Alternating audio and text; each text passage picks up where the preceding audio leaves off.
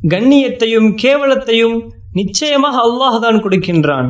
நம்மை யாராவது புகழ்ந்தால் அல்லது கண்ணியப்படுத்தினால் ஒருவரால் நமக்கு கண்ணியம் கிடைக்கிறதென்றால் நம்மின் சில நல்ல செயல்களால் அல்லாஹ் அவரின் மூலம் நம்மை கண்ணியப்படுத்தி இருக்கிறான் இந்த கண்ணியத்தை அல்லாஹ் தான் எனக்கு கொடுத்தது என்கிற எண்ணம் நமக்கு வர வேண்டும். அல்லாஹ்விற்கு நன்றி செலுத்த வேண்டும்.